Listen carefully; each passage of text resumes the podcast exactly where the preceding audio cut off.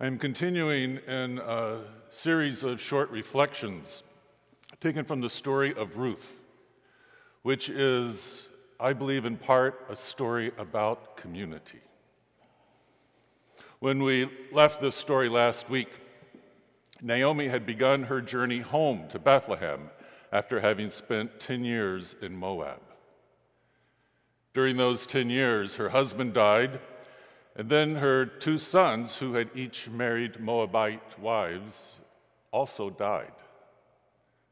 This left Naomi's situation desperate, alone with just two daughters in law. They started to follow Naomi on her way back to Judah, but Naomi tried to talk them into returning home to Moab. Orpah did go back to Moab, but the text tells us that Ruth clung to Naomi. So there were just two women who have nothing in common except their grief and their heartache clinging to each other. And that's how this story of redemptive community begins. We turn now to the 19th verse of chapter 1. So the two of them went on until they came to Bethlehem. When they came to Bethlehem, the whole town was stirred because of them. And the women said, Is this Naomi?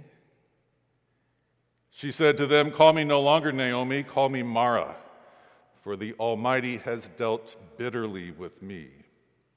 I went away full, but the Lord has brought me back empty. Why call me Naomi when the Lord has dealt harshly with me? The Almighty has brought calamity upon me. So Naomi returned together with Ruth the Moabite, her daughter in law, who came back with her from the country of Moab. They came to Bethlehem at the beginning of the barley harvest. The word of the Lord. It must have been that before Naomi and her husband Elimelech moved from Bethlehem to go to Moab, that they were people of some standing in the city. They were known in this community. Because the text tells us that when Naomi returned to Bethlehem, that the whole town was astir over her arrival. And the women of the town asked each other, Is this Naomi? Clearly, the 10 years in Moab had been very hard on her because the women of the town could not recognize her. And apparently, Naomi couldn't recognize herself because she says to the women, Don't keep calling me Naomi because it means pleasant. From now on, call me Mara, which means bitter.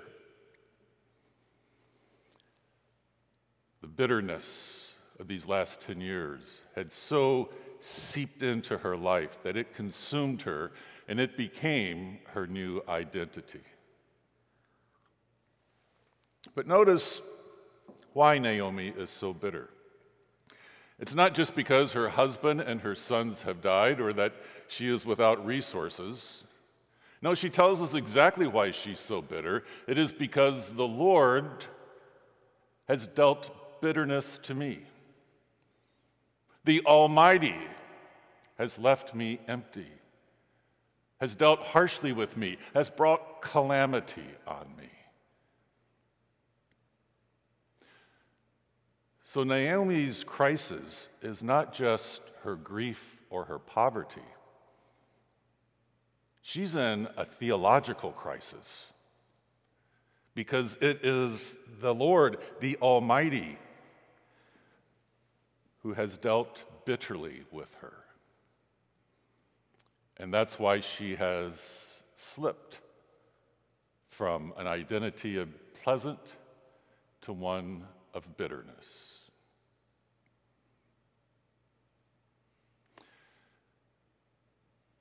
We are all more theological than we think. And we are all made in the image of God, whether we realize it or not.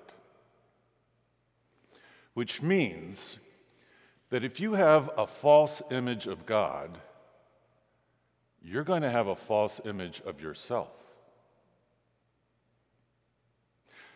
People who are judgmental believe that God is never satisfied. People who are angry believe that God is always torqued off. People who live easily with injustice think that God doesn't really care that much about the just ordering of our lives. People who struggle with loving relationships have never heard heaven call them the beloved with whom God is so pleased. And those who are bitter are going to blame the Almighty. But notice that the community in Bethlehem here doesn't try to work on Naomi's theology, at least not now. That comes a little bit later. They don't agree with her, but they don't correct her either. As far as we can tell from the text, they just they say nothing. They just welcome her back into the community during the beginning and the joy of the barley harvest. And, this is so striking, as the story continues to unfold, neither the narrator nor the other characters in the drama will ever call Naomi Mara or bitterness. Isn't that great? They just insist on calling her Naomi, pleasant, even when she is not. When Abram and Sarai had their names changed to Abraham and Sarah, that's what they're called from then on. When Saul becomes Paul, he's never called Saul again. That's because God changed their names. But when Naomi tries to change her own name to bitterness, her community doesn't buy it. And they will insist on calling her pleasant.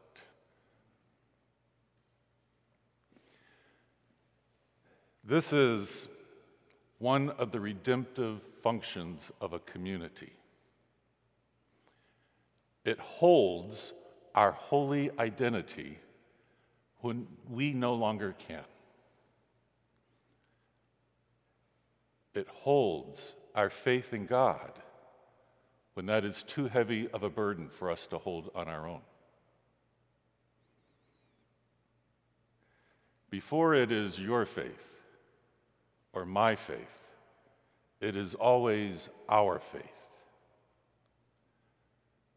And like Naomi, sooner or later, we will all give thanks for the grace of being able to lean into our faith.